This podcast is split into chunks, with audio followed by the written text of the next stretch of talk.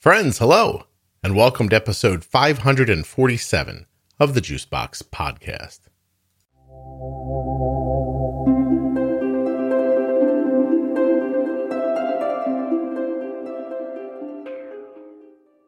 Today, my guest is Nidia, and she is the mother of a child with type 1 diabetes who also has ADHD. We're going to talk about that and a lot more. This conversation, as I'm thinking back on it now, I think involved Japan, uh, moving. There was a lot happening. I hope you enjoy it. I made the edit to this episode like three weeks ago. So at this very moment, as I'm putting together 12 episodes in a row so that I can go on, uh, not even vacation, I'm going away for the weekend to go to a wedding. I'm just trying to get ahead. Um, everything's running together on me a little bit. I apologize for that, but Nidia was terrific. That I remember. I remember having a really warm and wonderful conversation with her. And I hope that while you're listening, you remember that nothing you hear on the Juicebox podcast should be considered advice, medical or otherwise. Please always consult a physician before making any changes to your healthcare plan or becoming bold with insulin.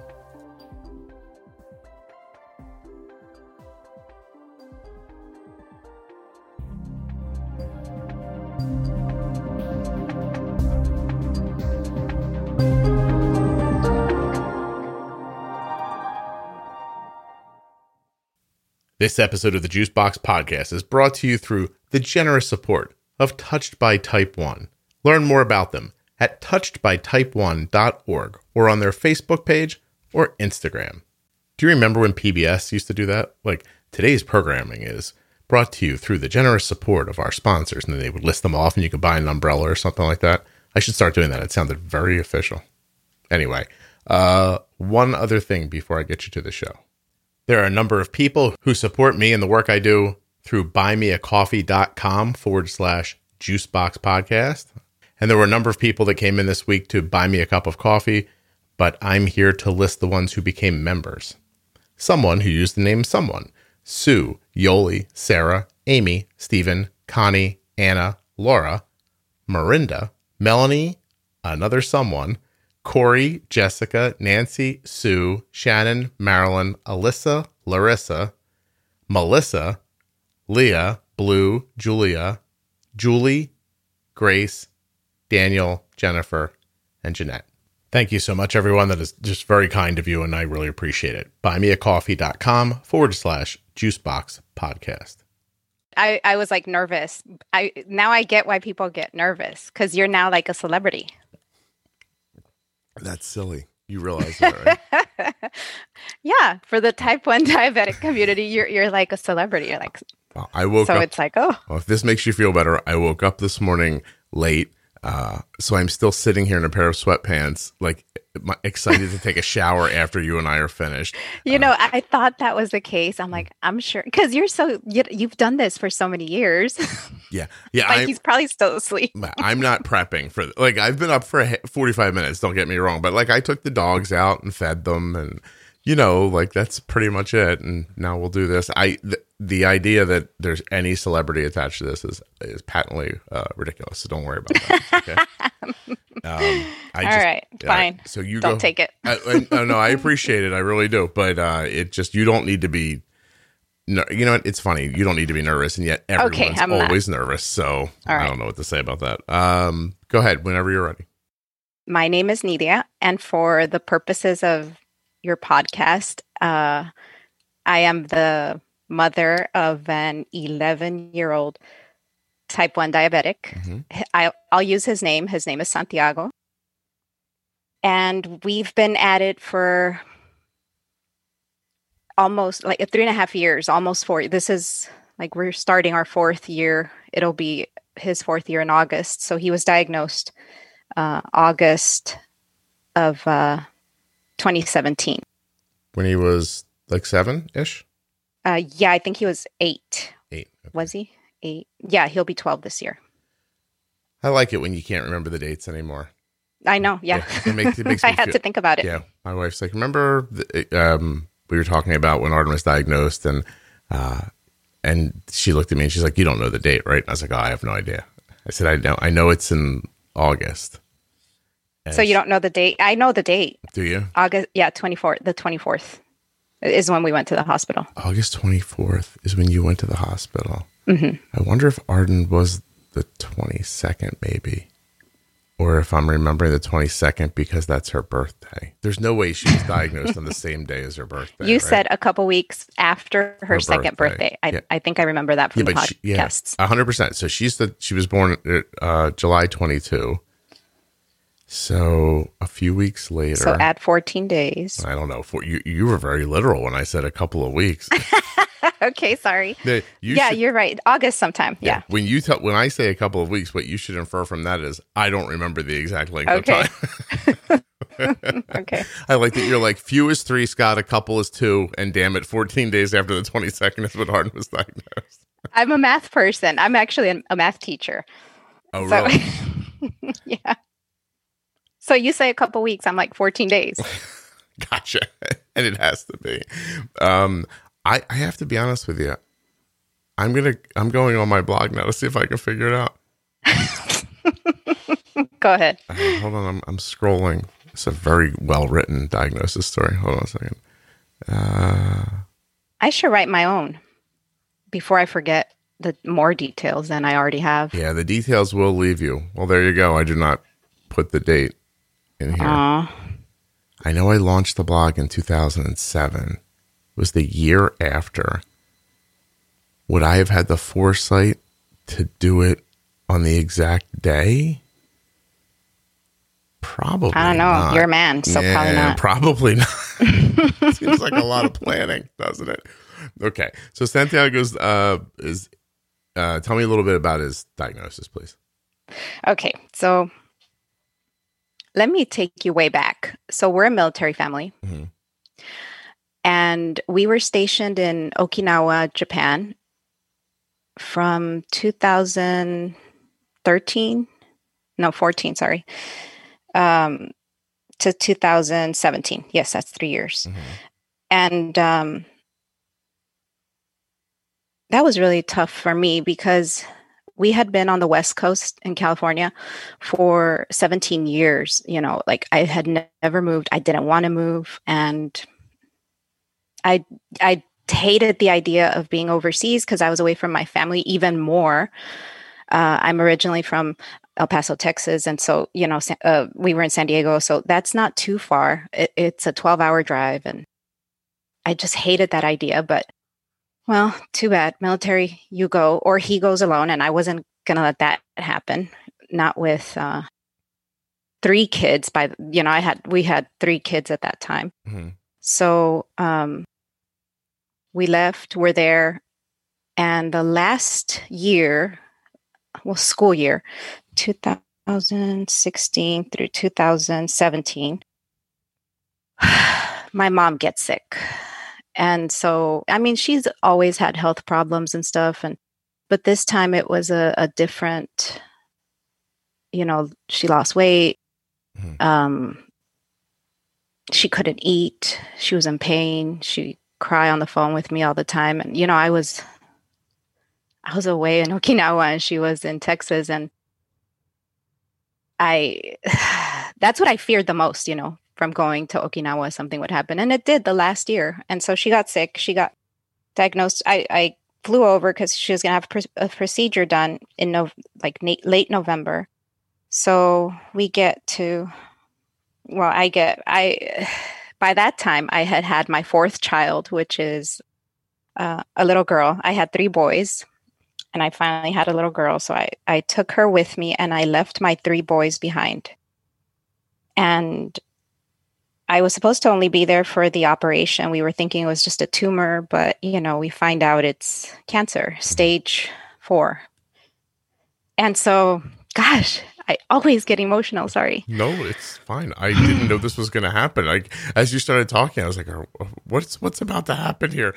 Uh, so, so, so. but I always do, you know, and I, Oh, I I and I, I, I like to cry it out because it just it's always on the back of my mind. It's always, um, it's something that you know. It's like the grief that you always carry that Yeah. it just kind of pops up. Yeah. And it's okay. I'm okay with it. I'm okay crying. And I, I'm sorry if I make you uncomfortable, but Well, no, I'm, I'm okay. I'm okay crying. No, don't worry. I'll be crying by the time we're done. Apparently, too. be fine. So, so, you, So- let me just understand one thing. You took your daughter because she was little, Yes. and were the boys sort of old enough to stay with their father? Was that the idea? Yeah, kind of. My youngest was three, I think, at that time. Let me see. Two, yeah, he was three because he was born in 2013. So he was three. So, Mhm. but he went to daycare because I, I I was uh, online teaching and stuff, and and uh, I would always take him to daycare because I didn't have time to. Him and the little girl, my little girl, I would always take them to daycare because I didn't have time to do online school. And it's not like I'm teaching, but I'm grading papers and I'm replying to emails and I couldn't do it with them being at home. Yeah. So they always went to daycare. So that was set up nicely for my husband for him to take care of that 3-year-old because it was an all-day daycare. So mm-hmm. I took my little girl with me and it was only supposed to be 2 weeks. So find out, you know, she has cancer and she went through her operation, she was in the rehab and she begged me, you know, just come back and and I said, "Okay, I'm staying." And so and my mother-in-law was also like, "Yeah, you should stay." And I said, "Okay, well, I'm staying indefinitely." So I ended up staying from November all the way to April. Wow. Yeah, so that was it was so tough on me. I mean, me emotionally and the kids obviously, but me because I'd have these dreams of um that I'd lose my kids. Like I just went to the park and I left them there and I left and you know, and I, it was because I left my 3-year-old because he, you know, Yeah. the other ones they can find their way home, the 3-year-old. Ah, that hurt so bad. Anyway, back to the bigger. Did you to ever the point. consider them packaging the three-year-old up and shipping them to you? That I they Oh. they should have. I mean, you poke a couple of holes in the side of the box, the kid's probably going to be fine. As long as you write handle with care on the side of it. I've always, the boxes that are marked like that always show up in my house very, very well. Uh, th- maybe that that would have helped ease some of my pain, but you know bit. that. So, so, so I want to really understand, um, you know, it, obviously you just felt like you abandoned your daughter and, uh, and we know you didn't, but it, that's Right. how it was striking you. And you're, you're, you're describing five months or so, right? That you were gone. It's a long time. it is, yeah. Yeah. And, so And I was Were you caring for your mom, or were you just there supporting? yes, her? I was. No, I was helping my dad because it's only my dad. Um, help. I was helping him take care of her, um, with whatever he need. Because you know he's a man, and I mean, God bless him. He's wonderful, and I I love him. He's he took care of her so well. But I was there to also emotionally help him go through this, you know, and Yeah. help each other go through this, and just you know taking care of my mom's needs whenever she needed to be bathed or i mean he did it too don't get me wrong but It's a lot. it gets so person. tiring And he's he was probably older too. How old was your mom He at this is. point? she was 73 Seven. Oh my gosh! And your father is similar age. yes he's seven he was 75 yeah he's uh, two years older than Okay. Yeah. So Yeah. help help is definitely needed. yeah and and you know i have two other brothers but my younger one he's uh got his own family and and the older one he's a lost soul you know he's like alcohol drugs. I mean that's a whole different story. But we weren't So calling I was him the- for help. Yeah. exactly. We were not going to ask him for in help. He- in in fact he was more damage you know than help. So so i was there and and i'm the only girl in the family and it's kind of expected i don't know No, I Uh, understand yeah. what you're saying. I, I don't understand why it happens like this, but it definitely does happen like this because you said something so interesting. You said, you know, my brother has his own family, but you have a family, and your brother wasn't like helping, going, oh, my sister can't be here; she has a family. It's just that it's the way. People well yeah that's true it. yeah, but you know he's he's a teacher and he has his own job and i i get yeah he, he couldn't be there 24 7 and and i was working online and that kind of just worked out because easier. i could work from anywhere yeah Yeah. Oh, So, um, I, God, God I, I don't want to, I don't want to take you through the pain of your mom, and there's no reason to. I just have this feeling like you're going to tell me that while you were gone, your son was diagnosed with type one. Is no, i no okay. but but that's where it all kind of began i think that stress that was put on him without his mom for almost you know half a year Mhm. was a big stress on him don't you think Um, I, think that when I look back and look at all the things uh, medical that I've seen pop up in people's lives that are wrapped around autoimmune somehow, there is some sort of a major stressor at some point, which it sucks because it leaves people with the idea that if a major stressor never happened, this might mm-hmm. not have ever happened to me. But you know, at some point in life, something stressful is going to happen. So, yeah, yeah. It, will happen at. Some, you're right at yeah. some point, and so who who would have known? But I mean, I'm not pinpointing it to that, but that was a big stressor on him. Right. And well, let let me take you back even further. When he was born, that was in 2009. Um, we had just moved from. I mean, okay, what.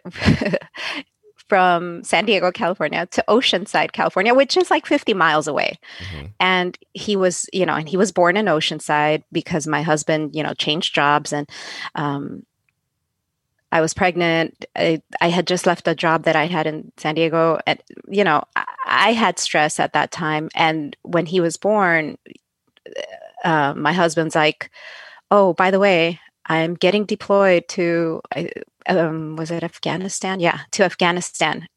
And so, you know, the, I was so stressed. And the baby, he was a baby. He, I, I remember thinking when he woke up in the middle of the night crying, crying, crying, I'd be like, oh my gosh, when can I return this baby? And then I'd be like, oh my gosh, this is my baby. I can't return him anywhere. And I was like overwhelmed with this, like, oh my gosh, because he would cry so much. yeah. No, it's terrible. and, it, there's, yeah. Seriously, raising a child is a hellscape. And, uh, and they start crying, or, you know, my son threw up a lot in the beginning, you know, yeah. stuff like that. It's just, you're not ready for it, is the truth you know he you was know, my second child still. but but still yeah it yeah. was very overwhelming because there's like a five year gap between my firstborn and him. Yeah no it's just it's just a different thing. Like now if you could put me if you could take my head and drop it in a 25 year old body i could raise a kid like yeah. no problem. Now i agree. Yeah because now i know what to ignore and what to pay attention to and exactly. i know what's important and what's not and and i know what's uh, scary and what isn't. Now i have all the information and none of the energy. I'd be a terrific parent oh, yeah. of a young yep. child but none of the energy though. No, no right. But if in truth if you brought a baby here i would die in like three weeks of being exhausted probably you know. Well, well, well, you're ready to be a grandparent uh, maybe. I don't please. I just, I got it. So there are some days with this autoimmune stuff. I gotta tell you, I'm just ready to get to the end, like whatever that is. Like let's let's fast forward, please.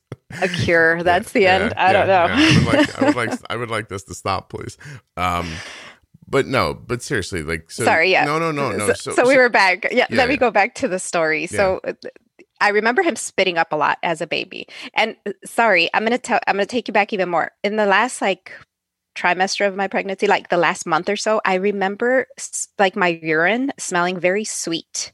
Like like I never had maple syrup, but I think like maple syrup. Mm-hmm. it was very sweet and that kind of struck me. I'm like, mm, that yeah, I, that's kind of weird. That this never happened with my first child.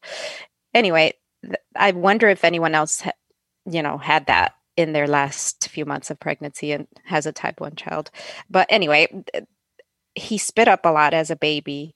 He wouldn't he didn't like for us to hold him like laying down. He always wanted to be upright like over your shoulder. Mm-hmm. I remember that. Um and as he grew, I remember him having like really poor eye contact with us. Um, he was very what, what is that word that they don't think about the consequences? Uh, not a daredevil. He uh, impulsive. Thank okay. you. Right. He was very impulsive, and he was like a little daredevil. I remember the word parkour because he would like jump around and and I. at that time, parkour was like really yeah. popular, but he was two years old. He didn't know anything about, you know, popular he, things. He or, just threw himself would, all over the place. Yeah, he would jump off of, you know, small benches and didn't think like I'm going to get hurt. Where my my firstborn, who yeah, I know he was already five, but at that age, he he knew there were consequences. He he was more laid back and he m- more settled down. So I mm-hmm. noticed that difference in in in my type 1. He was very different than brother. And when I tried to teach him stuff like letters and stuff before he went into kindergarten, he would close his eyes on me and he wouldn't open them and I couldn't teach him anything. He went into kindergarten knowing two letters, the letter O and the letter X. That's all he knew. And I was so embarrassed, you know, but I you can't teach your child, you know. I mean, I didn't also didn't want to to hate learning. So I I just backed off. And so anytime you tried to like direct him with something or focus him on something, he just stopped you. Yeah, he would just close his eyes Wow. and didn't want to hear it. so, So- I he went into kindergarten knowing nothing almost. I don't I don't think he didn't even know how to like write his name. Do you, Anyway, that's that mhm. do you realize about ADHD at that point, or how long does it? I take you to didn't. figure that out. I I you know, I didn't think anything of about ADHD. I just thought I, I didn't. I, I didn't even think anything. I, Mhm. I just thought, what a difficult child. He's always been a difficult child. he's hard to he's hard to love that's what i tell him you're hard to love because of the of your behavior Hmm. and i'm so mean and strict and i mean i guess i don't know i'm just trying to teach him well so he is is ADHD like is it autoimmune? How do people think how does it thought of? i don't think it's autoimmune i think there's something with their brain chemistry or something like that It's that it's different it's wired differently and i mean he's he is kind of weird like ever since he was small you know we're having a conversation whatever and he's like oh my gosh look at that bug and it's like on the wall something you would ignore completely Mhm. and he will focus on the tiniest thing. insignificant things and oh he, video games he could be there all day I wonder why that you know is. it, I, I- I he could guess focus on that yeah. That that's no problem. School still is school still an issue as he's older? No, because he's on medication. Ah, okay. Um, I, I have to be honest. I'm, studies indicate that both children and adults can develop ADHD infections, and an autoimmune response can cause encephalitis, brain inflammation, which may result in behavioral changes. Or I don't know if that's very maybe that's a very specific thing. I'm not certain, but there is. No, let me well let me take you back again to the diagnosis Okay, story. yeah, go so ahead. we yeah, so this, you know, all this poor eye contact and refusal to learn and carried him into kindergarten. Mhm. And so he's still okay in kindergarten, you know. He didn't have a he, we he he's not diagnosed with type 1, but in kindergarten his teacher uh, tells me he rolls around on the carpet, doesn't listen. Um he doesn't do his work when you know that you give him a worksheet and it just sits there unless someone's right there telling him exactly what to do oh lord so that's when i took him to um i'm telling you his his uh, adhd diagnosis and his type 1 diagnosis okay wanna- at yeah. the same time Well, no, that's fine. Because after we get through it, I want to understand how it impacts your life with type one and all that. So it's fine. oh gosh yes so Can I ask a question before we move forward? And Sure. please don't take this the wrong way. Do you have ADHD? I, you know, I know my brother probably does. I think I,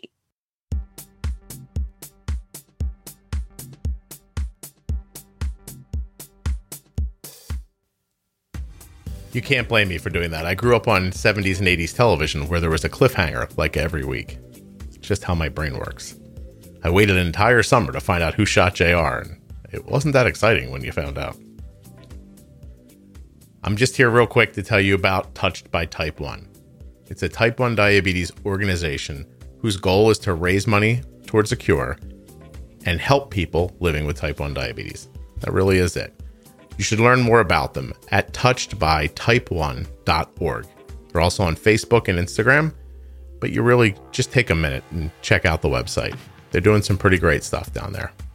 Touchedbytype1.org. While I have your attention, I'm going to remind you that there is a series within the podcast. Actually, there are a number of them. I'm just going to go over them super quickly, and that's for new listeners. And then uh, we're right back to it. there is the Diabetes Pro Tip series. Uh, I can't tell you how proud I am of those. I hope you find them. They begin at episode 210 in your podcast player and are listed at diabetesprotip.com. Also, at that link is the Defining Diabetes series, which I don't even know started so long ago, I couldn't even tell you when, but somewhere in the 200s. And again, they're also listed at diabetesprotip.com and they're on the front page of juiceboxpodcast.com. The Diabetes Variables series is really picking up steam. There's, I think, like eight or nine episodes of those at this point. Really wonderful short conversations talking about the different variables that impact your life with type 1. There's the After Dark series, where we talk about everything from having sex with type 1 diabetes to complications to, to getting high while you have type 1 and having bipolar, just a bunch of stuff that you don't hear about usually, but we talk about here on the podcast. There's a series about algorithm pumping, how people eat, all different kinds of how people eat episodes flexitarian, intermittent fasting, Bernstein, FODMAP, on and on and on. I'm proud of those series and I hope you find them. Can be tough, I know, with a podcast that has over 500 episodes to find 10 or 20 mixed in somewhere. And that's why you need to go to juiceboxpodcast.com or diabetesprotip.com to find them. I really think they'll be worth your while. All right, that's it for today. Uh, touchedbytype1.org. And then check out the, uh, you know, make sure you understand everything that's inside the podcast. The show has really become a tapestry of information about diabetes. And I'm trying to help you find all the patches because I know some of them might be blending in at this point.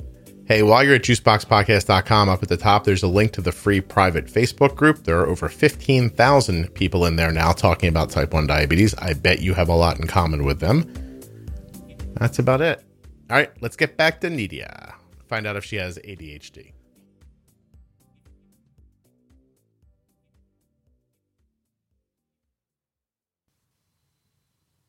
No, I don't. Okay, because you just have a your your storytelling style is interesting. It's different than most people that that I talk to.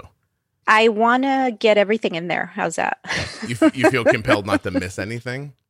Yeah, I, I want to get everything in there, and I, I know you don't have that much time. No, you're fine. You're telling a story. It's like a Quentin Tarantino movie. Like John Travolta's alive, then he's dead, then he's alive again. I'm just I'm yeah, just, and it happened. Yeah, it happened so long ago too, and I just kind of want to go in chronological order so I don't miss things. you don't have to feel any pressure. But I I I appreciate. I just was like, I gotta ask because you jump back and forth a lot in your story. So I was like, is Yeah, she? sorry. No, no, don't be sorry. I'm just checking into things. Well, however this goes is how it goes. You don't need to feel any pressure about that. Um, Okay. but yeah, so okay, so he's in school. Um, acts like you expect in kindergarten. You know, there's not a lot to do, but you're saying he can focus on some things, but not on other things. Um, Mm-hmm. and and I, I don't know what to do. Like, I don't know what I would do if you put me in that situation. I'm sure I would Well, cry in a closet, yeah. but you know, The- Teacher told me, and uh, she, I don't know if it was her idea or my idea to get him tested for ADHD. Mhm.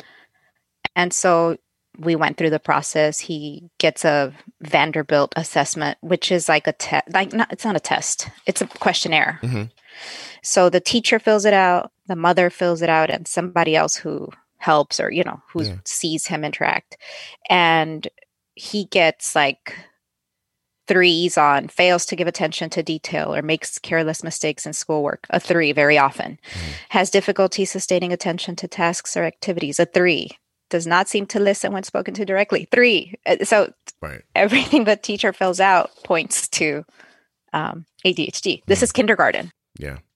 and i read your i mean i i read i listened to your red dye story Okay. and I, I was uh, somebody did tell me about that, but you know, I, I don't know. It's just to me, just that even overwhelmed me. Just the reading labels and the uh, Mhm. I'll try, but no, I I think it was beyond my uh, red dye. And I have two other kids, and I was pregnant, and you know, I'm like, I, I can't.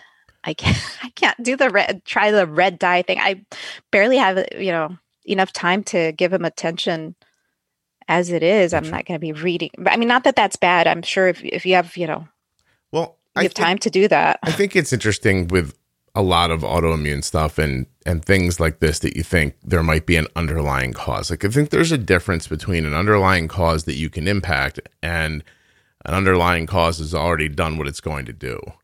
And Agreed. you know what I mean? And it's so it's Mhm. hard and it's hard to know because there are just so many streams of information and the only way you can really figure it out is online and people sh- and with people sharing their experiences right?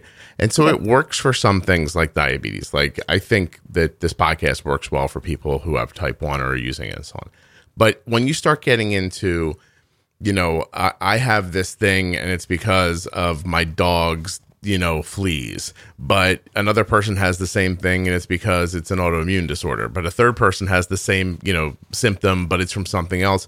How do you know which one of those things is the thing that's impacting you or The even co- if yeah. or even if they are you know like maybe yours is another thing that's that and so that is a That can't be hole. changed, it is yeah. very very difficult to figure out some people figure it out by mistake uh, some people do very specific like eliminations of things like take everything away and start over again but i've also seen you know bright people try elimination diets for issues they're having with their body and they never come to an answer and Yep. so and yeah, you know. and I was not willing. I mean, I you know, I just had a baby.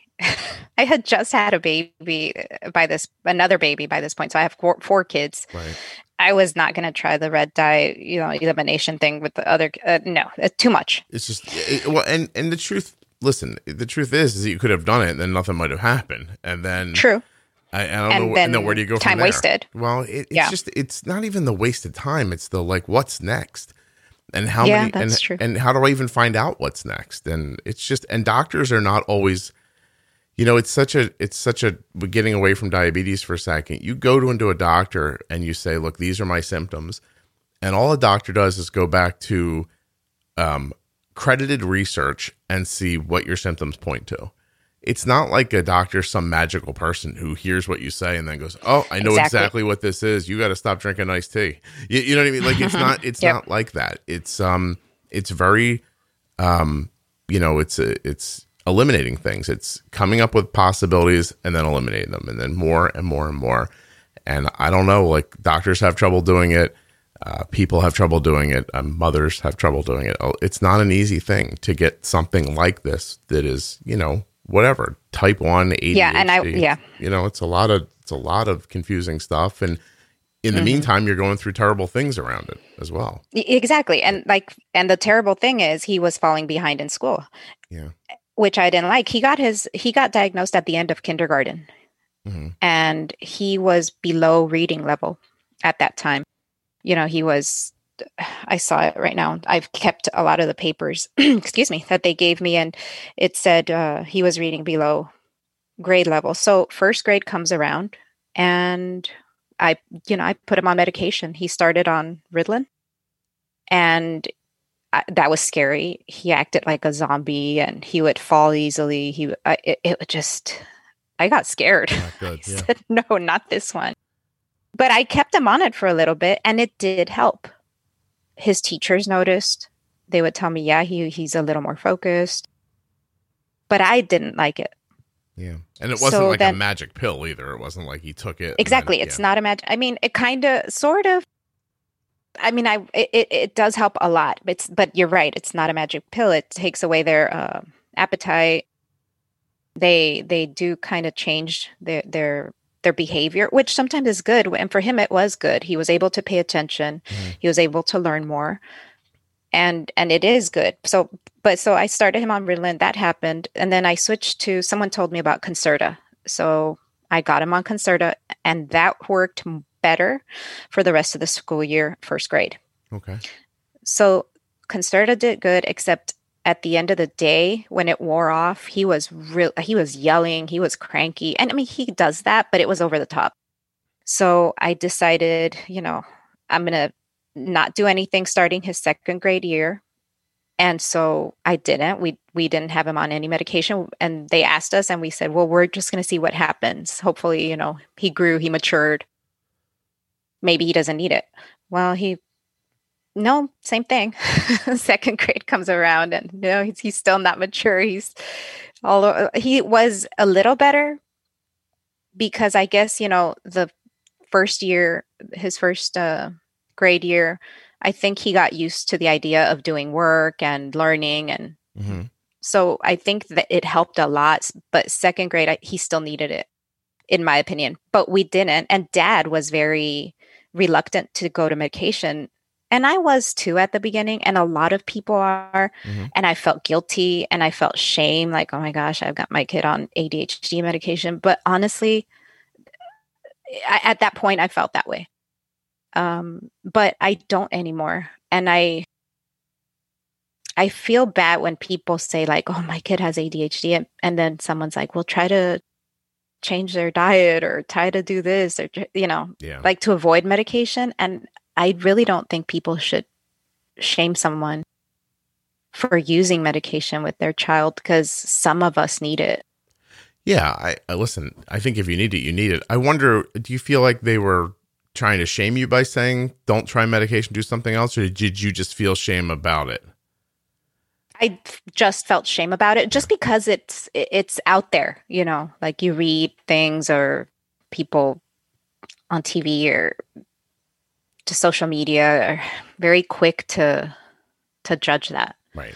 And I I I kind of knew that even though no one really shamed me hmm e- except my husband. He's like I don't like it, you know, what if we try it without and but I was I just went with it and excuse me and it helped so much and I I don't regret it and he's still on medication, you know. So I I, I What did it's you a find- decision I What did you find that worked for him? Okay, so uh, finally. So second grade, no medication. Right. Let me go with my timeline. so that's when I left him for 5 months. I Mhm. came back. We we enjoy, you know, after my mom passed away, I I we had like 3 months left in Okinawa. I enjoyed my summer with them. I would take them to the beach. Uh lot, did lots of things, but uh, what I remember specifically was when we went to the beach one time. He got cut his his his on his foot, Mhm. and it kind of looked like athlete's foot, and but it wasn't. It was a cut, and it wouldn't heal. It wouldn't heal. It wouldn't heal, and then my husband was like, "Well, maybe it's athlete's foot," and he put some antifungal. It still wouldn't heal, but slowly it healed. I remember that specifically. And I also remember one time he ate a bunch of red velvet Oreo cookies and he got really sick. He threw it all up in his room and it was red and the carpet got big stain on it. But I also remember another time uh, I left him with a friend and his and my friend she fed them cereal the whole day. she said I just said go at it and she fed them and you know cereal. Yeah. so I'm like oh crap. I let him have cereal the whole day. Anyway, I remember those things vividly and I remember also thinking even as a tiny baby all the way you know kids feet begin to smell especially when they wear crocs it smells like mm. vinegary don't- ugh, it's a nasty smell well his feet never stunk ever ever ever. And i would always tell him your feet smell so good all the time. They never stink. Hmm. Okay. Well we come back you know i we moved back to the states in 2017 so that year you know my mom passed away. My dad's uh my dad my husband's dad also passed away january from cancer but he had already been diagnosed three years before. So you know it was a really tough year. Mhm. and i was you know we were we were beat up emotionally and i'm sure the kids felt it Yeah. so we went back to el paso and we decided to drive because we had a suburban we decided to drive from el paso to the east coast where we live and I'll tell you where we live. We live in Virginia, and Mhm. that's like a three day drive. During those three, during that, the first day, I remember looking at him and he, I could see his ribs. Like I could see he had like a, not, not his rib. Well, yeah, like I looked at him from behind. He was so thin and he- his little ribs would stick out. And I, I kind of and I'm like, oh my gosh, he's never been this thin. Mhm. And, you know, you're in a car for 12 hours a day, and he kept wanting to go to the restroom. And we were like, no, it's ridiculous. It was like every half hour. Right. So we had him go in water bottles, empty water bottles, and he would fill them up and he would want more water.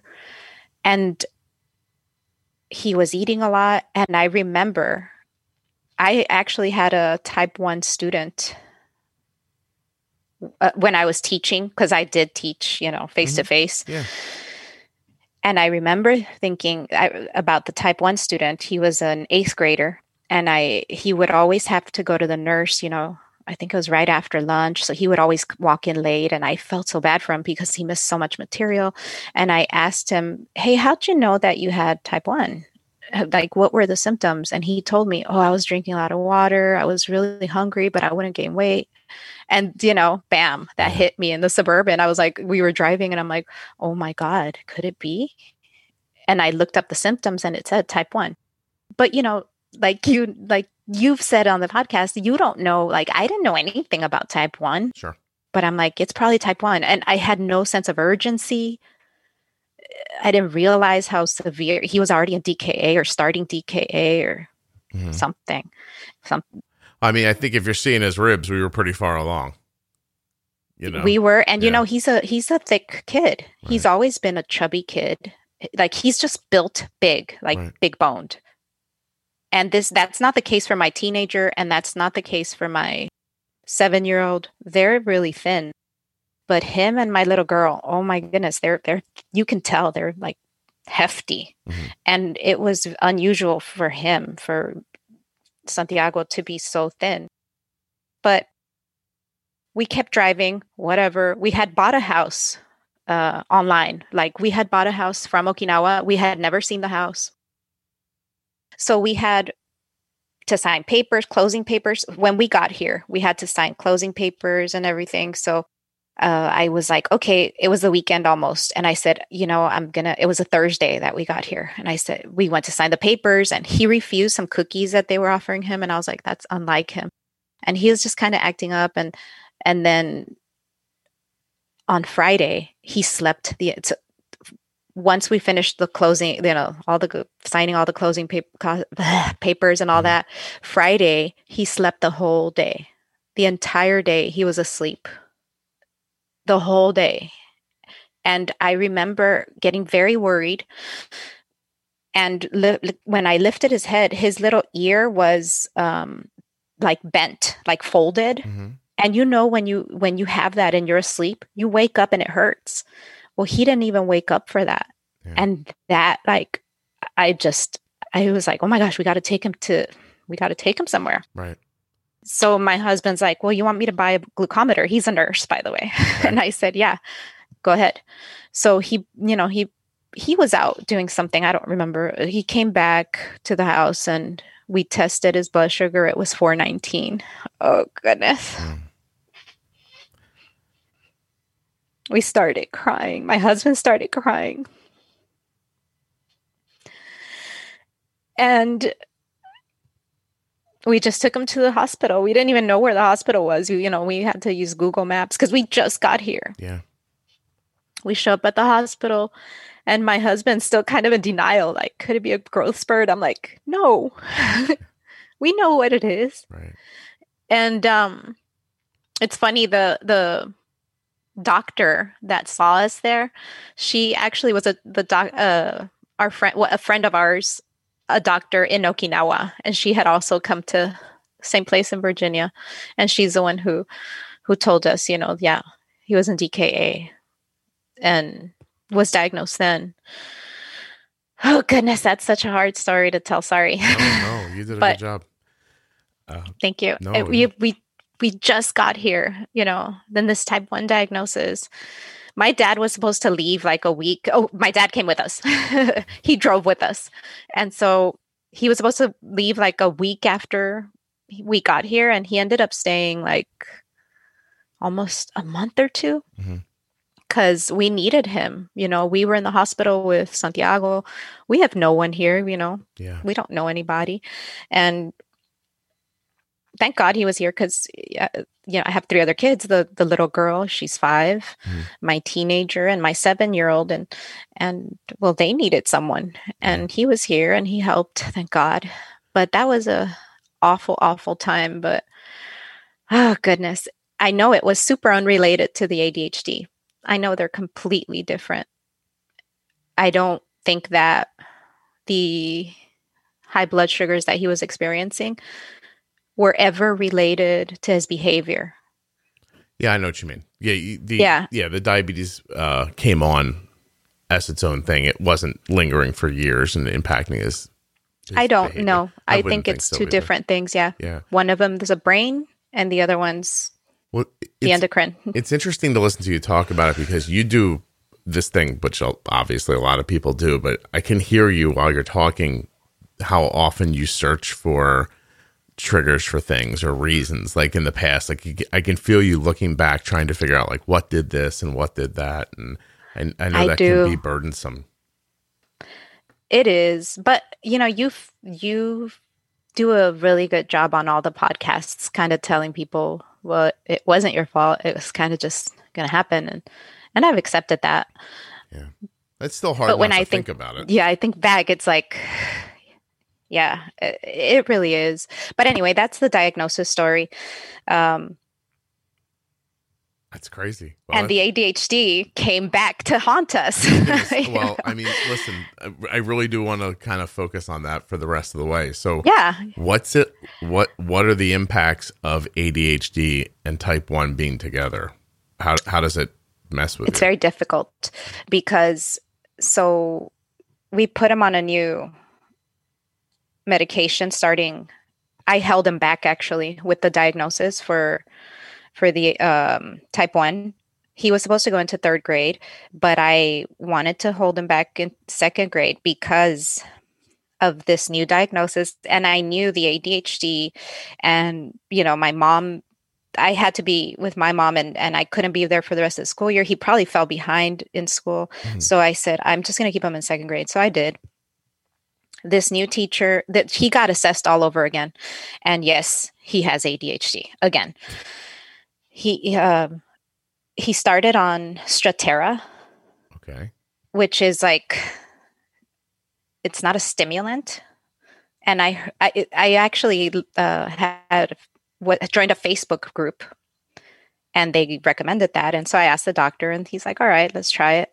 Well, mm, it did not do. I mean, the teacher would be like, yeah, he was a little better today, but no, emotionally, that I'm scared of that. He w- he kept, he started saying things like, "I wish I was never born," and I looked, and the, one of the side effects is uh, suicidal tendencies, and I'm like, "Oh my goodness!" All right.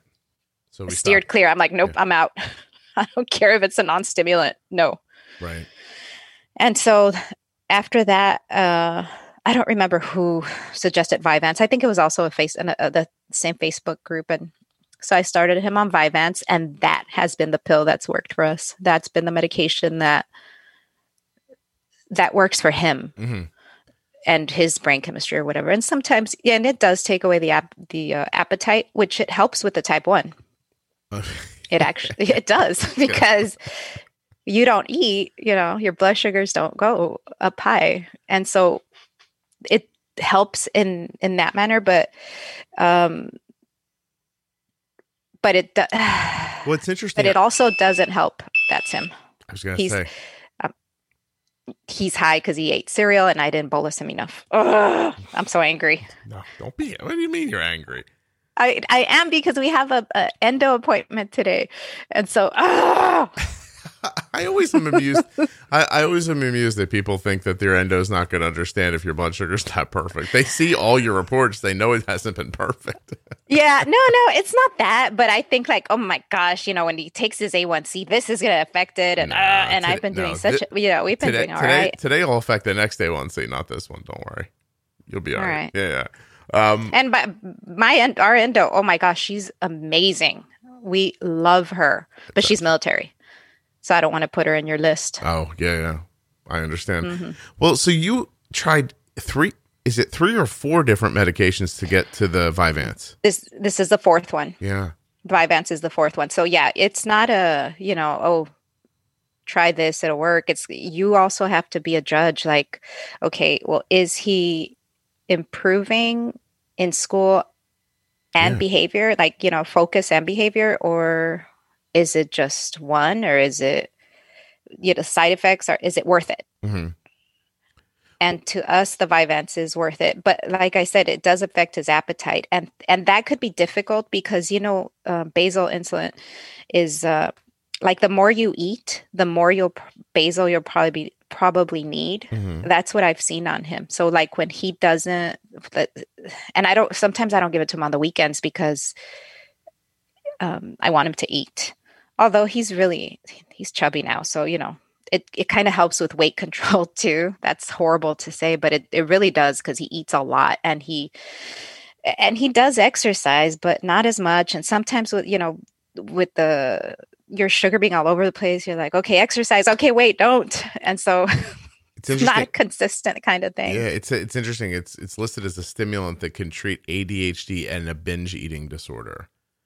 Oh wow That's yeah okay well Yeah. yeah i can see that Well, so oh my gosh. First of all, are you okay? because yeah yeah, oh good. because I would. I, how are the other three kids? Anything going on with them? Oh god, it's so funny you ask because right now I'm very overwhelmed. My teenager is having issues with IBD. Like he's the doctor hasn't diagnosed him with IBD, but it's kind of there. Mm-hmm.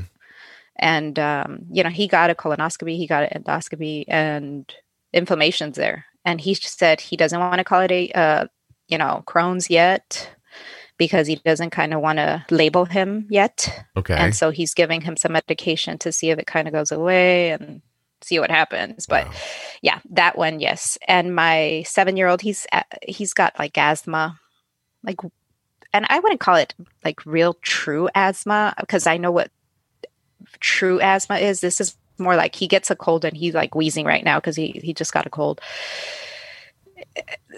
He's got that. Then and there's food allergies too. Peanut allergy with him, and then my teenager's got food allergies also. Just it is a lot. So, IBD, asthma, type one, ADHD, food Mm-hmm. allergies. Does your husband or you have any of these things? No, Anybody in the family line that you're aware of? there's a a lot of type two. Like his mom side of the family is heavy type two. She's got type two. She's in what do, what do you call dialysis Mm-hmm. and stage and stage renal. But no other It's just been on autoimmune it. stuff like celiac or thyroid. Thyroid, yes, my mom. Hmm. Hypo. All right. my dad my dad's brothers have type 2 and it's not it does like it's not from obesity or anything. They look They just have it. their weight is fine. Yeah it's Yeah. like type 2 diabetic but they're you know how type 2 is always associated with weight and all that but they're not. They're i mean they're not super obese or anything. They're you would look at them and you'd think they're Yeah. fine But somebody's weight's not a good indicator of whether or not they have type 2 diabetes. It's just No, how people it's not. tend to think about it. But there's a Yep. lot of like so look, um ADHD, you know, is talked about as an inflammatory problem. Um, which then leads that to be autoimmune. Food allergies Yes. can be autoimmune. Type 1 is autoimmune. Asthma, by the way, is autoimmune. Um, and so is irritable bowel. So, yeah, you guys have like a cornucopia of uh, it's there of different yeah things. No kidding. Jeez. yep How old but we dodged them you and my, I mean, my husband and I dodged them. I don't know how. so I don't know anything about this, but it makes me wonder if it's sort of like one of those things like recessive and dominant genes and two of one get together and make another. I don't know if that's possible or not. Maybe. I might be talking out of my butt, but um that's fascinating that they have that there's so many kids with different stuff and yet you you guys are just untouched by it. That's really fascinating. It is weird, but you know, let, let me tell you something. My grandmother on my mom's side, Mhm. she lived to 106. So, and with no medical issues. Jeez. She sounds So, lucky. uh, uh, by by the way, but she was um well, they call it Indian, but Native American from Mexico. Mhm. And so, you know, she got a lot of I guess good blood or Yeah. leave what- people outside for ate. enough generations, they toughen up. Uh, no, that's um, well, that's a real crazy line. It really is. That's a lot of. And let me let, let me mention something else. Go, My please. grandma, yes. I'm sorry. No, I meant go ahead, please. Oh, uh, that my grandma had my. So my mom told me this story. She had like eight kids, but she had other kids that died, you know, as kids. But the one that that re- and that was back then, it was like normal that they died before the age of 3 Mhm. let's say. But she had one that died at the age of eight.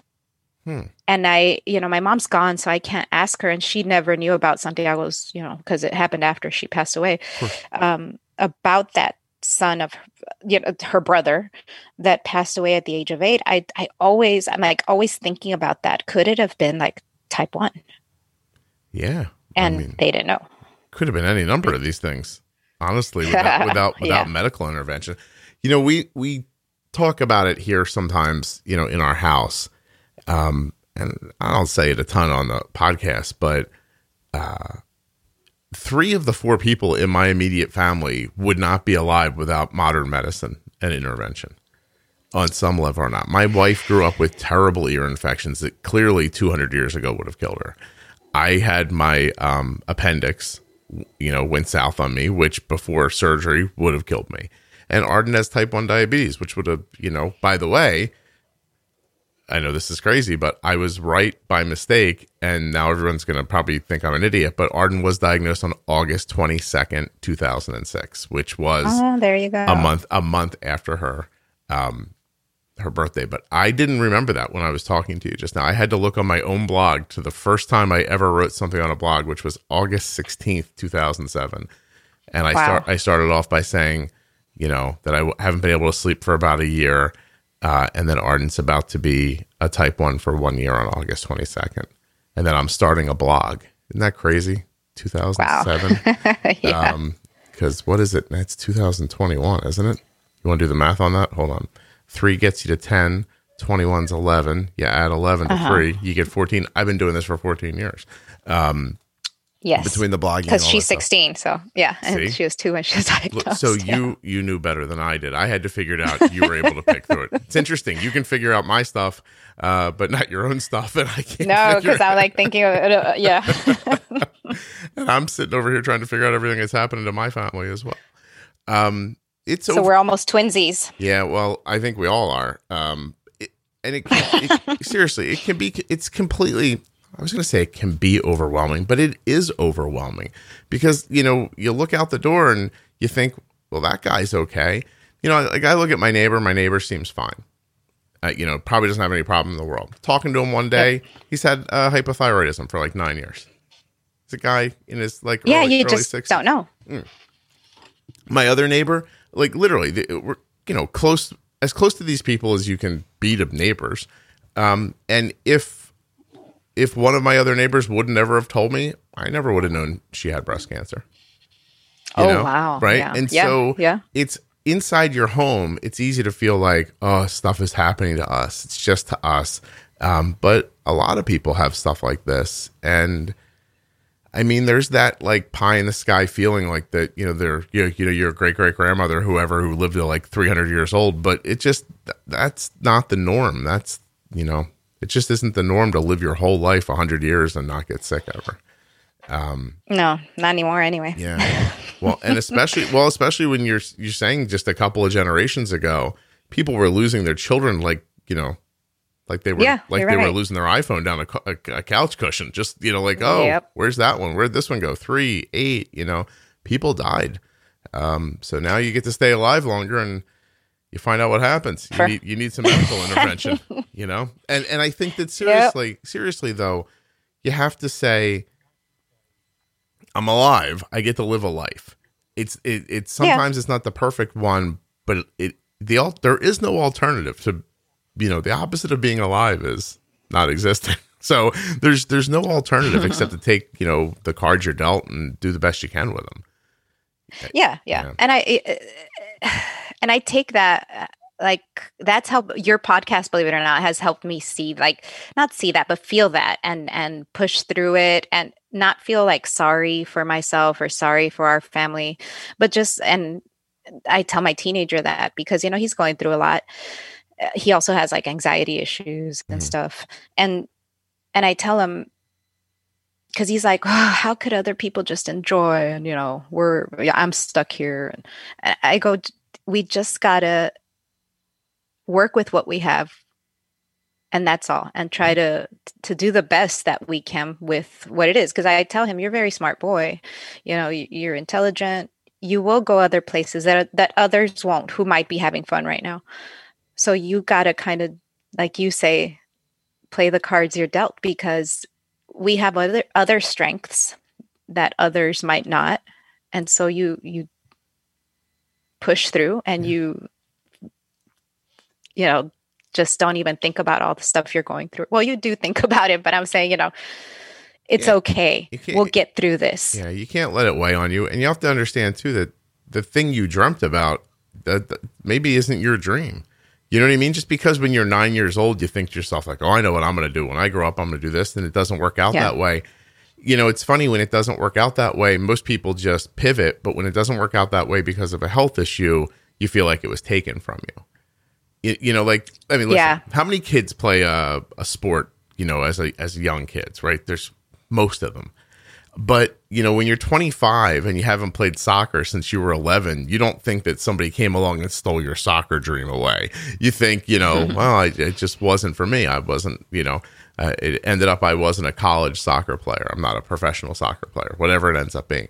Um, but when you have a dream of doing something and then a medical thing gets in your way, you think, well, now this has been taken from me. Not, not like not just that the natural progression of my life didn't lead me in this direction and it's you know i understand yeah you know it, it, that that really speaks to me because i feel like i've felt that the diagnose like the type 1 diagnosis kind of took my career away like i was thinking okay well when we go back to the states i will find a a face to you know like a real not, not, not that virtual is not real, no, but like a face to face job as a teacher again. Because I love teaching high school, and I, I had that in mind. I'm like, yeah, I'm going to do that, and bam, type one. No, right. you're not, and that's how I felt. yeah. Oh no, it, it, it's not. It's not inaccurate because it is what happened. I mean, I don't. Most of my life is not what I expected, and a majority of that is because of diabetes. Some of it's because of other people's health issues and and the way they lead you into certain like it just it is what it is. You know, my my life did not turn out like a television show. That's for certain. Right? Like I'm not you know, but well, kind of though, like a movie. Well, well yours yeah, it's, anyway, because now you got though. this really successful that, podcast. That, that it's more like a horror movie, but uh, but no, but you know what I mean. Like it's not just like everybody's not smiling, and we don't have a little pot roast right, at the right. end of the evening, and then sit around the fire, and you know, then Dad comes home and trips over the ottoman. It's not like that. Uh, you know, it's um, it's like a real life. It's it's it is, and it, it I, I agree. The and also the type one the all these health issues it also they take a toll on on on the marriage you know? I find myself getting so angry at my husband over dumb things. Like what? Like this like okay like this morning i i go i grab my coffee um i grab my coffee creamer and i love i don't drink like the regular milk based i like the the almond um coffee creamer so i buy my own and i buy him his french vanilla you know gross milk based one. And mine is almost empty. And I'm like, why has he been using my coffee creamer? I he I bought him his. It's right there. It's full. And Nidia, dumb I, things like that. Yeah, I want to tell you something right now. Okay, when you started telling that story, every married guy listening was like, "Uh oh, here it comes." and and interestingly, the women listening who are married are like, "Oh, Nidia's crazy. I would never do anything like that." but you all do. I just want you to know that we all do. Oh, yeah, do. like like everybody. Every time you hear somebody else say something, and you're like, "Oh, that's weird," you do the same thing. You just probably do it around something different. Nidia, you're crazy. Let's let the guy eat the, the coffee creamer and just stop it. Don't worry about it. Just go about buy it. more. I know. Just go buy more. But no, but not not listen, not crazy. Maybe crazy to believe that somehow this is going to change. You, you know what I mean? Like that's that's the interesting Yeah. thing. Like I mean, how many times do you need to see something before you say to yourself, "I should lose this expectation"? like You're right. You're Yeah. right. that's all. I, I, I don't know what to say there. That's um I think that happens to both sexes uh, in a in a in a standard marriage between a man and a woman. I think that I could get your husband on here and he would tell 25 stories of weird things Oh, you yeah, do that bug easily. him. Right. And and you can do the same thing. So, I don't know. Like But yeah, we also like we we also fight. Well, these see that those little arguments then go blow up into bigger fights. And and uh, for example, I don't even know what we were fighting about, but but the fact that I take care of Santiago and he has kind of nothing to do with it Mhm. came up, and I don't mind. at did all, it come up when he you brought it up, by the way? I don't remember Okay. if I. I don't think I did. Because I'm I think he might. you think he started the conversation by saying, "You know, I'm not really involved in this diabetes thing at all." no, that's because that sounds like something I'd, I'd shut up about if I was him. so I don't think so. I can you believe I don't even remember how it came up, but he's like it he it really ticked me off. He's like you take care of him because I let you. If I took care of him, I'd probably be doing a better job than you. Mm. he pushed my buttons. yeah, well, you know what you should do? Don't buy him any more creamer and hide yours. I think that's what you got to do. I could easily hide it. See, let him live without creamer for a couple of weeks and see what happens.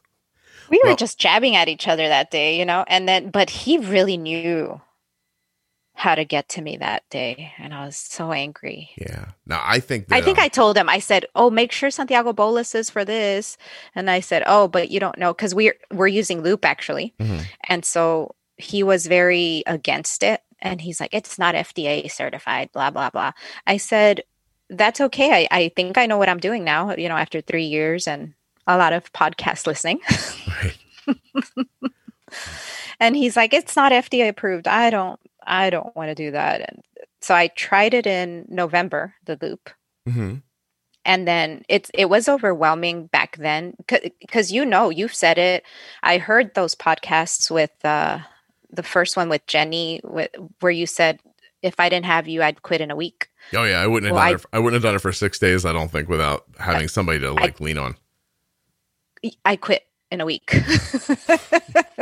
Especially because I, I think I tried to show him something and he's like, I'm not learning that. It's not FDA approved or something like that, you know, some flippant thing. And I, I oh my gosh, I was so angry. And I tried to do it, but his, you know, how you bolus food and it kind of goes high. And, and I tried open and then his, um, his cannula went off and then his blood sugar was like 400 and i was like oh my god it just went really bad and then i didn't have support from him so i was like forget it so i quit but then i came back to it in december I think the real and i was like we've learned Mhm. here in this hour is that um, if you're by yourself, it's lonely, and when you're other when you're with other people, you find yourself thinking, "I wonder what it would be like to be lonely." um, but- yeah, but I, w- I mean i would never i, w- I- yeah you no we have what all these you would and never stuff, what but yeah kill him and put him in a small box. That's not what you were going to say, is it? No, no, of course not. I, it's you know, listen, you're you're Uh, no, how- no, we would i don't i don't think i'd love ever, i wouldn't leave him no no, I'm not saying that. How how long you been married? 20 okay to 98 Yeah, you're in the 25 year range. almost 20 Yeah. This 21 22 23 23 years Yeah. All you have to do is make it through like the next five or six years, and this will all just fade away again. then you can just then you can just stare at each other until it's over. It'll be nice. Finally, there'll be nothing to argue about. i guess I, you guess. no, I, I think it's interesting when um when you've been together with somebody for so long, um, and it's so it's just there's a decision you make in your head when when you start have like my wife will say something and I'll have to think to myself like, do I want to fight about that? And then most of the time I go, no, I don't, and then I just you know I artfully move past it. I'm sure she does the same thing with me. Um, but there's that once in a while where something gets said and you're like, mm, yeah, I'm to plant a flag on this hill and fight for a while. yeah, yeah, that, yeah, you're right. You're right. That does happen. I'm like, okay, whatever. He's angry, or yeah, he's tired from work. Let it go. Let it go. It never and it never ends well. I have never once thought, let me fight this fight, and then at the end thought, well, that went well. I'm glad I did that. never once. It's never happened to me. I've always regretted it afterwards. Um, my therapist, so okay, I won't fight. Uh, is your phone? I don't avoid it. I, did you, by any chance, unlock your iPhone? It's making a weird. I'm getting a weird noise on your end. Let me see. Let me see. No, no I, I, didn't. All right. Well then. But I was. I was leaning back on the chair. That might. That might have been making some noise. No, no. This is very electronic noise. Something's interfering with us all of a sudden. Um, but anyway, it does. You know what? It's good. It's a. It's a good time to say goodbye anyway, um, because we've been at it for a while. I. I, I want to say this. Uh, Nidia, I, I really appreciate you coming on. Most people who end up coming on telling their stories about things like ADHD and diabetes, or just recently I've been having a conversation with someone about like, oh, I need you to have a, you know, talk to somebody about PCOS. I want everyone to realize there's, there's no, there, there are no like people with magic answers out in the world. And, and you have people on to have these conversations to find similarities and maybe be able to pick through them and you know get a couple of ideas here or there or at least just feel comfortable that somebody else is living the same existence. But there are not a lot of magic people with answers. Like i think that's a um a construct of you know like major media like we're going to bring on this expert now who's going to tell you how to do this and it just doesn't really exist whether it's you know ADHD or type 1 diabetes or anything like that. You're just going to hear ideas and hopefully some of them are going to meld into your life. And once in a while we get super lucky, right? And we find Jenny. Um, but for the most part, you know, when there are issues that have so many varying approaches, I mean, look at this with ADHD, you know, four medications to find an answer for your son. Um, you just got to hear the stories and figure out what's going on. But, you know, I'm I guarantee you that this started with Nidia saying like I, I, hope you can can we have an episode with someone with ADHD I need to hear from somebody with ADHD and she turns out she's the person you're hearing from so I really appreciate you doing it no problem, and, I, and I, one more thing I want to add, add. You, sorry, you can't, sorry, yeah, you can't though, because your your voice is completely bonkers. Um, if you oh, if you really have something you want to say, I'll disconnect and re and we can reconnect and try it. Sure, sure, because I do, because I do. Okay, so all right, say hello. Hello. Ah, there we go. All right. I just wanted to share something with you. Please. Yeah.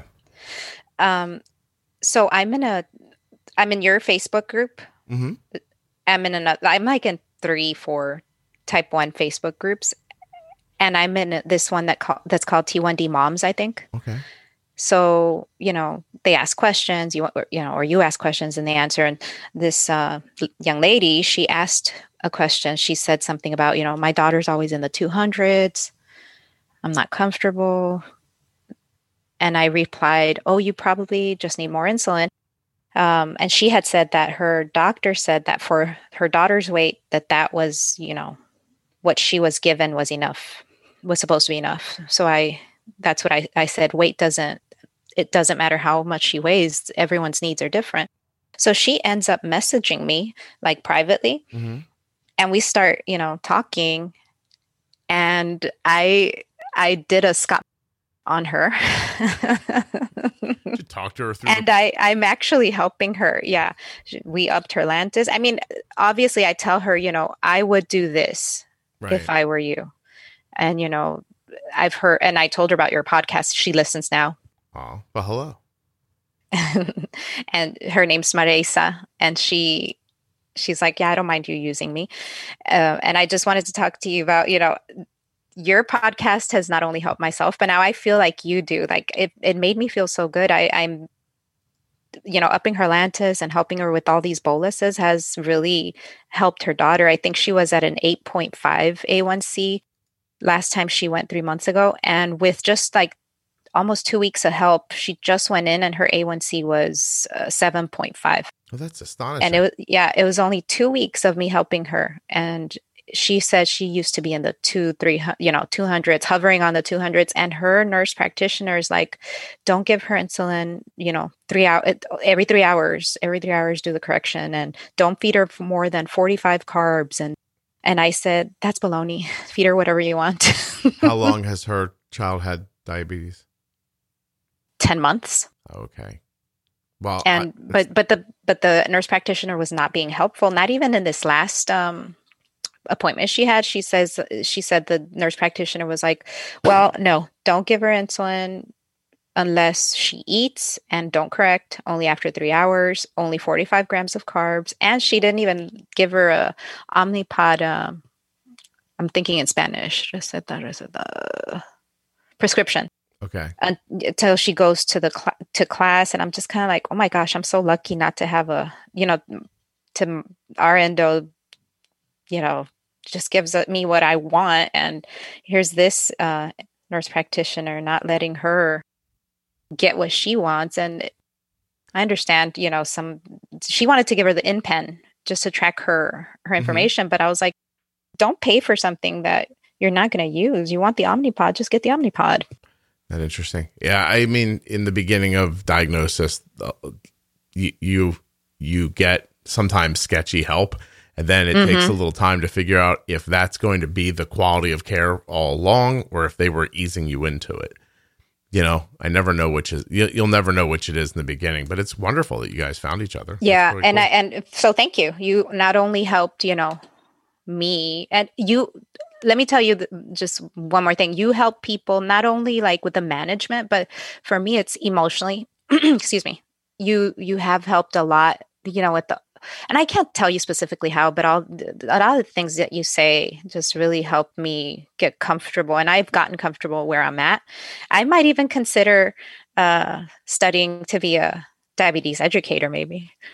I don't we'll know where see. you're going to find time for that, but that would be amazing if you did that. It it might happen one day. Good for you. Well, I listen. That is very kind of you to share with me. I really appreciate it. I'm no happy. problem. I'm so happy that the podcast has been valuable for you, and then it allowed you to you know be valuable in somebody else's life that is really the goal is that for people to talk about this in a way that's not restrictive to their their good health outcomes so i, I can't i can't well, reach everybody you. no you're i can't believe you're thanking me but that's very kind you're welcome uh, it means a lot no, to me i don't know what to it, say it makes me feel weird yeah thank you well just again thanks again for everything all your experience all your years of experience and just kind of giving it out for free Nice. What's Lisa?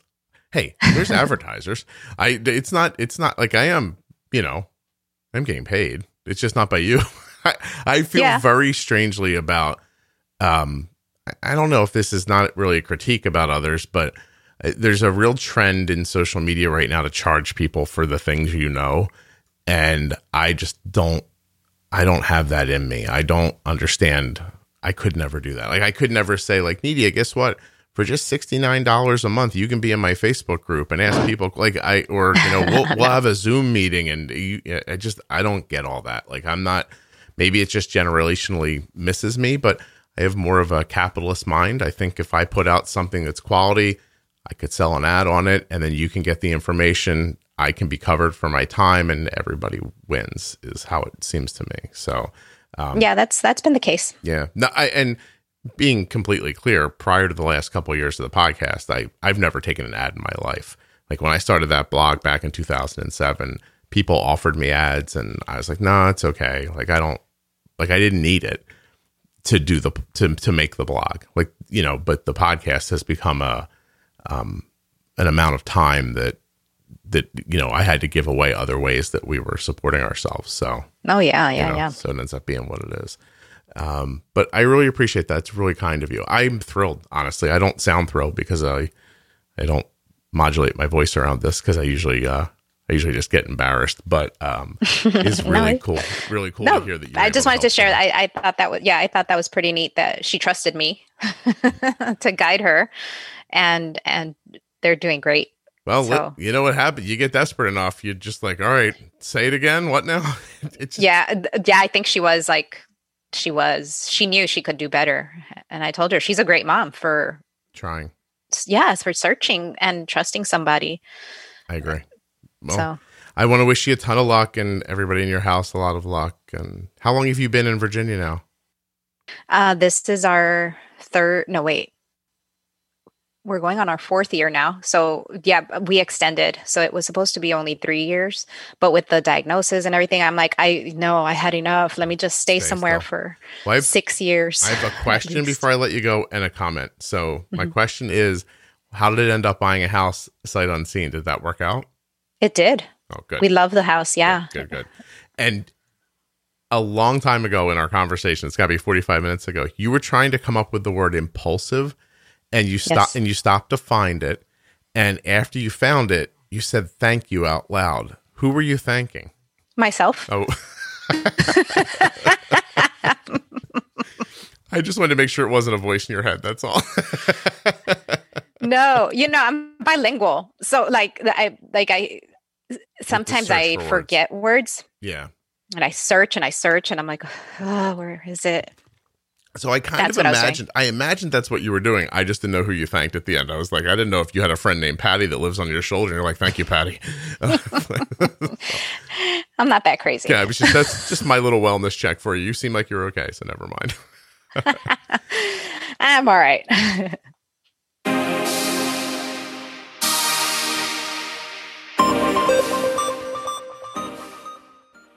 Well, first of all, let's thank Nidia for coming on the show and doing such a terrific job. I had a great time talking to her. I hope you enjoyed listening. I also want to thank Touched by Type 1 and remind you to go to touchedbytype1.org or find them on Facebook and Instagram. And then all those series that I told you about. Remember the Diabetes Pro Tip series, Defining Diabetes, Algorithm Pumping, Diabetes Variables, After Dark, how we eat. There are so many to choose from. Check them out at juiceboxpodcast.com. And while you're there, click on the links for the sponsors. Support the show.